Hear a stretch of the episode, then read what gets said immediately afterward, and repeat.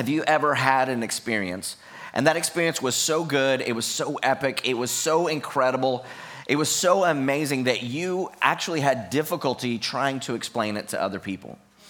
Right? Maybe you had an opportunity to travel to some beautiful place in the world, and it was so breathtaking that you could hardly describe it to somebody else.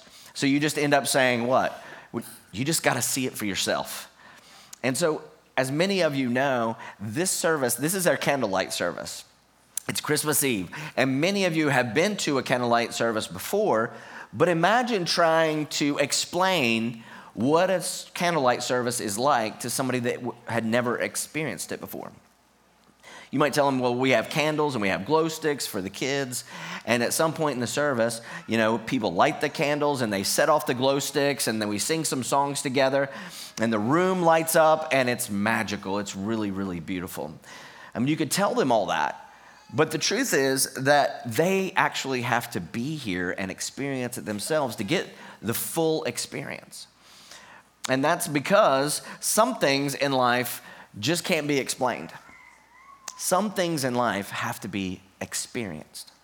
And you can try to explain it, uh, you know, and, and a candlelight experience, it needs to be, or a candlelight service needs to be experienced like what we're doing.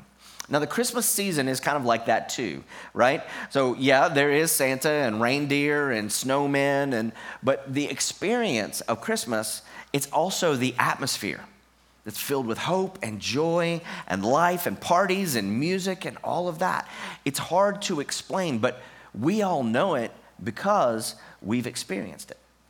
And there's a Bible verse that talks about uh, the difference between explaining and experiencing as well. And so John said it this way He said, The Word became flesh and blood. In other words, Jesus was born and he moved into the neighborhood. And we saw the glory with our own eyes, the one of a kind glory, like Father, like Son, generous, inside and out, true from start to finish.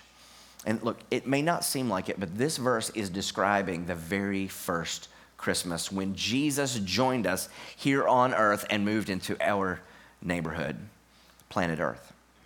And, and, I know that church people get real into the idea that Jesus came to earth to be with us. And maybe you've heard people like explain that because of the birth of Jesus, that we can know how incredible God is. And that because of Christmas, you can know how powerful God is and how the season shows us how loving God is. And so you hear all the explanations and all the reasons, but sometimes some of us, we're not sure we really get it, you know? And, and if you don't get it, there are some actually some really good reasons why you might not. It may be f- difficult to focus on the Jesus aspect of Christmas because sometimes people who claim to follow Jesus, sometimes we misrepresent who he is, you know, his goodness, his generosity. And because some of us don't act like we follow Jesus, it can be hard for people to see that Jesus is a gift at all. Or it could be hard to focus on Jesus at Christmas because, to be honest, life is just really hard right now for you. Maybe finances or school, work, maybe they're incredibly stressful. Maybe friendships are hard, marriages are hard. Maybe it's family, because family can be difficult, especially around the holidays. We can go through such tough circumstances, and in the middle of those circumstances, it can actually be very easy to miss how Jesus matters, that he came and he, bore, he was born in flesh and blood. Because maybe something has not turned out the way that you wanted or the way you felt like you deserved. And it's in those moments that it's easy to feel like the good news of Christmas, that Jesus came to be with us. It's easy to think well, what does that have to do with me? Like, how does that really? I know, I understand Christmas, Micah, but how does the idea that Jesus was born as a baby here on earth and moved into our neighborhood, how does that make a bit of difference in my life? Well, no matter what you've heard about Christmas before, or whether you care or you don't care, or whether you believe or you don't believe, here's what I'm asking for the next few minutes. Just allow yourself to rethink all of it. And here's why the Christmas story is not just a story, it's actually history. It's about real people with real lives who had real problems and felt real fears. These were people who had doubts and questions about God, maybe the same doubts and questions some of us have. We all have them doubts, questions, wondering how does God work in the world that I live in? And so the people in this story are people who are not expecting anything special or unique to happen to them. And they definitely weren't expecting God to show up on this particular night in history. But he did. And so, as you listen to this story, I want you to think about yourself. Put yourself in this story. How would you have responded? What would you have thought? What would you have done? And so we asked some of the children in our children's ministry to tell us the Christmas story. And so let's take a look at how they tell the story.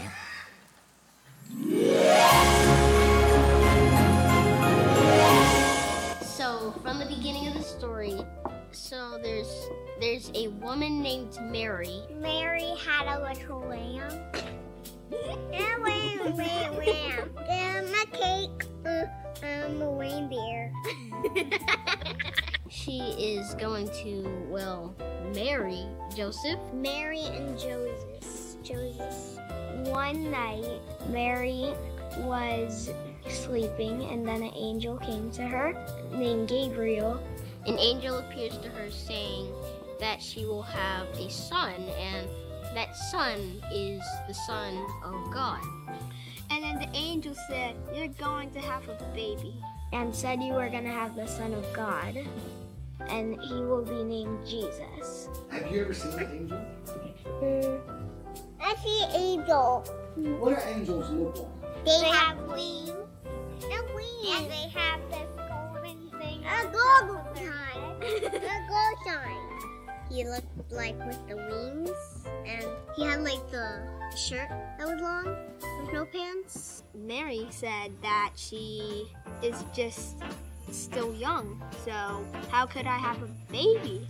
And they take a trip to Bethlehem. They had to pay their taxes. I think Joseph ran from his temple out of The place and he ran in the sand, and I think when after a long time he he got to that place, and Mary, I don't know how she got there.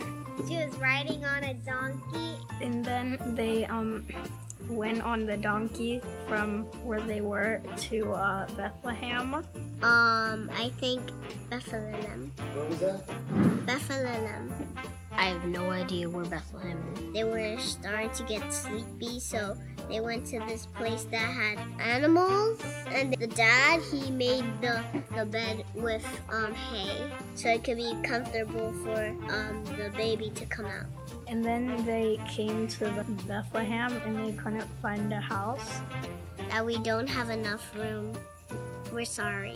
she felt like the she was gonna have the baby right away, but she holded it in cats. No, Maybe But like no one cats horse, but no, No cats. cats. Probably no cats. Sheeps. Dogs. Elephant. okay, that doesn't go with an elephant. Maybe. There might have been an elephant in the barn. No, because that goes in the zoo. Horses. I highly doubt there were chickens. Why not chickens? Why not chickens? They're harmless little thing. Aiden. They are pecking furious monsters. There. Well, I know that there are. I know that there are cows and donkeys. Mary was dying in pain until the baby came out. They put the baby in a manger. They had to build a manger. They didn't have Actually- to build a manger. Actually, they um they found a manger and they put some like hay in it. Love it. Love it. So, just so we're on the same page, so there's a young girl named Mary, and she was told by an angel that she would conceive and give birth to the Son of God. And so her, her and her fiance Joseph, they traveled to Bethlehem for a census to be counted. And while she was there, the baby, Jesus, he was born, and they wrapped him in cloth and they, they laid him in a feed trough because there were no extra rooms available for them. And so, let me ask this question If you were the God of the universe, and you wanted to show up on earth and announce your presence to the world for the first time, and, and you would know that you're gonna save all of humanity. That in a world that was brutal and cold, that where only the strong survive, that you were going to introduce the entire idea of love is the strongest force. Because Jesus is actually the one that introduced that to a cold world, to a hard world. And so if that was you and you were gonna show up, how would you do it? I know I would show up as some kind of crime fighting superhero or something, right? You know, with I would wear a power suit that shows I mean business. You know, I'm going to evoke justice on the cruel and hope for the oppressed. And, and, but for sure, at least I would show up as an adult, like with thoughts and opinions, could being able to speak. That's how I would do it. But when the real God of the universe arrived, he chose to show up as a baby, small, helpless, completely dependent on other people to survive. As strange as that sounds, that was how God moved into our neighborhood. Because you see, for almost all of human history, people thought God was angry and distant, somebody that had to be appeased.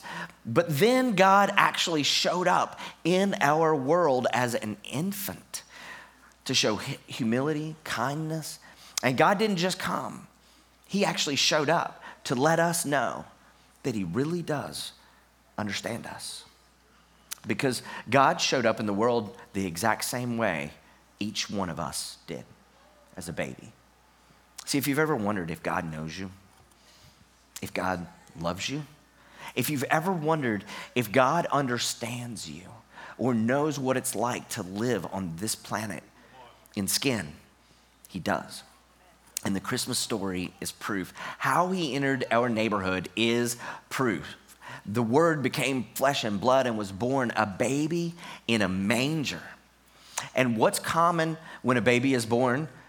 Well, we all celebrate, right? And then we keep celebrating every single year from then on. It's a birthday because who doesn't love a birthday party? And so technically, the Christmas story, it is also a birthday story. And as we continue in the Christmas story, we're going to see that God knew how to party as well.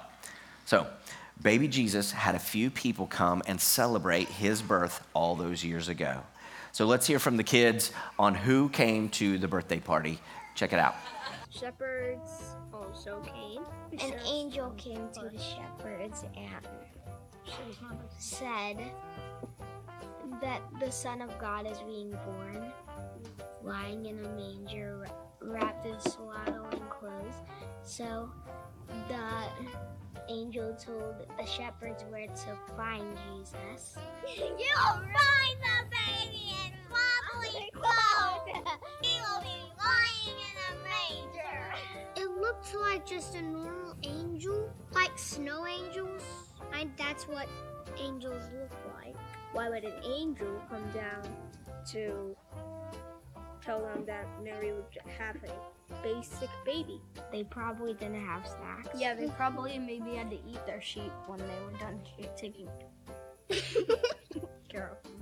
Hey, it's just They probably made their just the world. wool into clothes or something, and then they just kept the sheep. Like they just cut off some of the wool to make it into clothes, while they let the sheep live.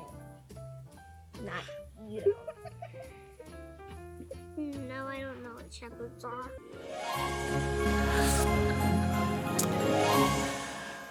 All right, so we know what shepherds are. And as the kids tell us, there were shepherds and they appeared. And in Jesus' day, here's what we don't know we know what shepherds are, but in that neighborhood, in the surrounding communities, the shepherds were the people with the lowest status. Shepherds actually had to stay away from normal people because they were too poor, they were too unclean, they were too undignified for actual regular society. This was their, sta- this was their standard, their state, and yet that's who the angels appeared to. And when the angels appeared, they said to these shepherds, I bring you good news of great joy for all people. And I love this phrase.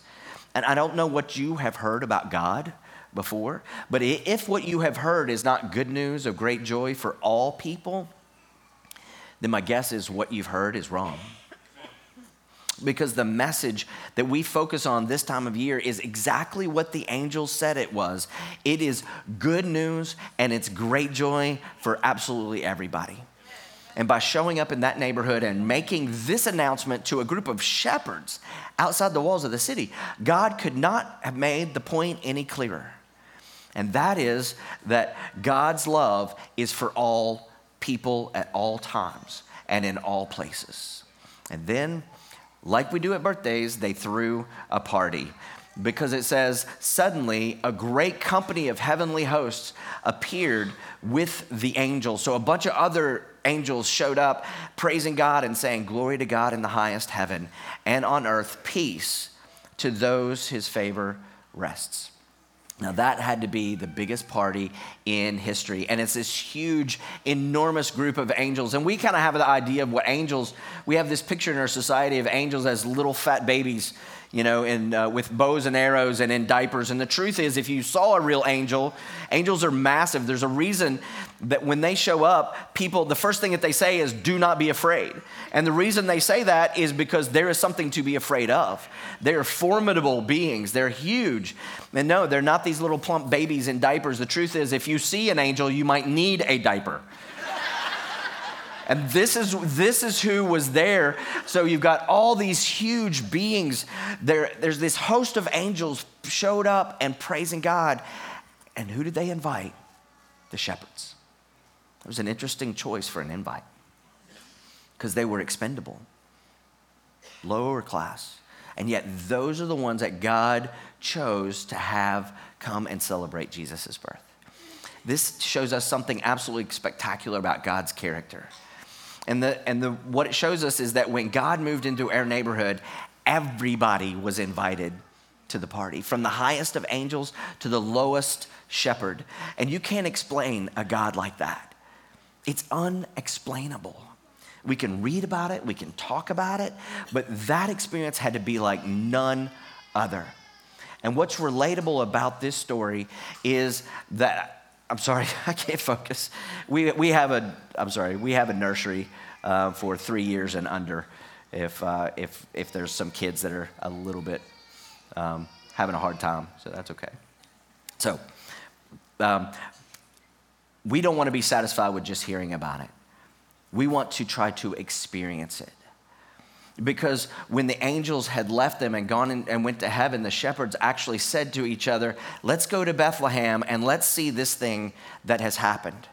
They had to go and experience Jesus for themselves. And they were like, wait, wait, wait. If God has done this, if God is like this, if God has shown up to people like us, we got to go. We got to see it. And so they did. And they hurried off and they found Mary and Joseph and the baby who was lying in a manger. They went and found baby Jesus, just like the angel had said. They experienced Jesus and it changed them forever.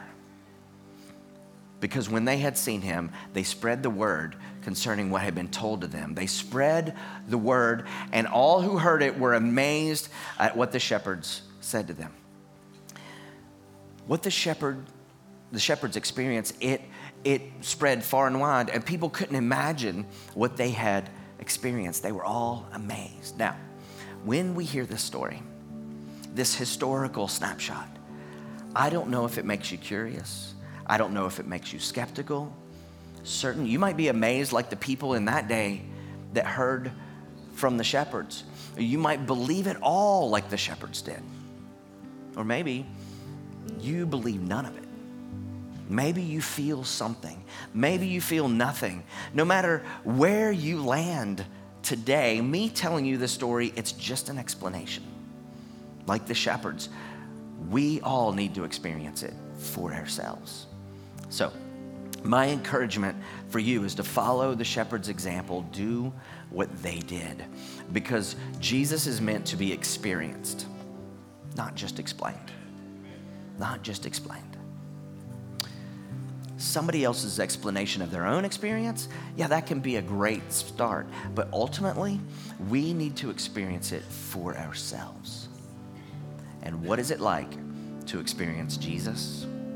Well, John tells us in his gospel that Jesus said of himself, I am the light of the world. And whoever follows me will never walk in darkness, but will have the light of life. We will have him. And nobody can explain light and dark in a way that makes it easy to understand for somebody who hadn't experienced it. You have to experience it for yourself. A lot of us have experienced dark times in our lives the loss, a loss of a loved one, a job, loss of a marriage, a family. But listen, when we experience the light of the love of God, the goodness of God in our own lives, that experience shapes our lives going forward. And some like somebody who's received a miraculous healing, they can't they can't say that he doesn't exist. Something when something amazing is happening and people are excited, we don't want to just hear about it. We want to experience it ourselves. So, how do we do that? How can you start or, or even continue to experience Jesus in your life during this season? Well, the first thing that we all need to do is actually make a decision to experience the love of God by making a decision to surrender our lives and follow Him. And maybe you've heard this story, and maybe you believe it, but you never walked it out. Well, you can make the decision to start walking in the light today because directly after the service, we're going to have elders at the next steps table in the back of the room. And they're there to pray for any prayer requests that you have. Anybody that goes back there and asks, that's what they're there for. But if you want to make a decision to follow Christ today, they can pray for you about that as well. And just let them know, and they'll help help walk you through the steps to follow Jesus.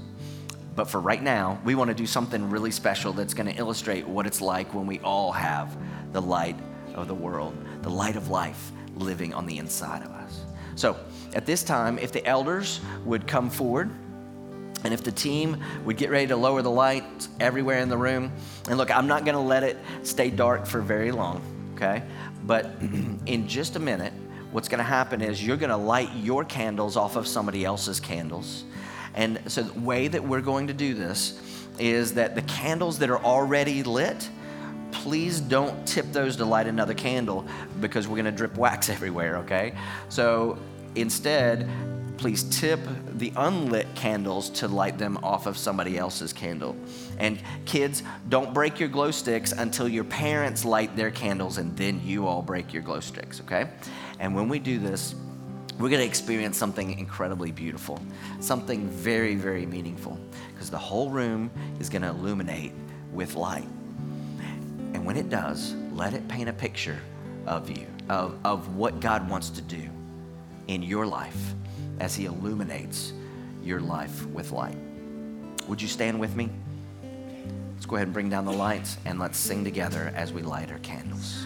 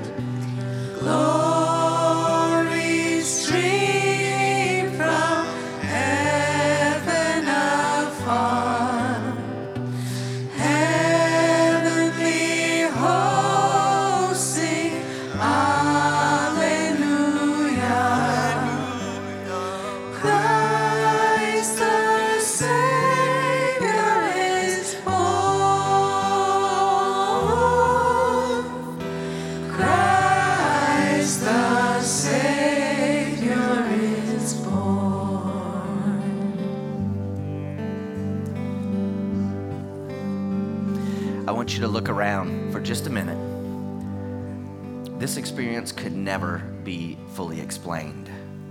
And in the same way that Jesus is meant to be experienced, not just explained, this is exactly what we can experience if we live in His light. And that, that's my Christmas prayer for every one of us today, is that as we allow Jesus to light up our lives, that our lives would be as beautiful as what we see right now. And I believe that that can happen in your life. I believe it. And I want to let you know that Jesus loves you and he has a plan for your life. And it's, it's an experience of light and a full life. So, Jesus, we just thank you for being the light of our lives. In Jesus' name.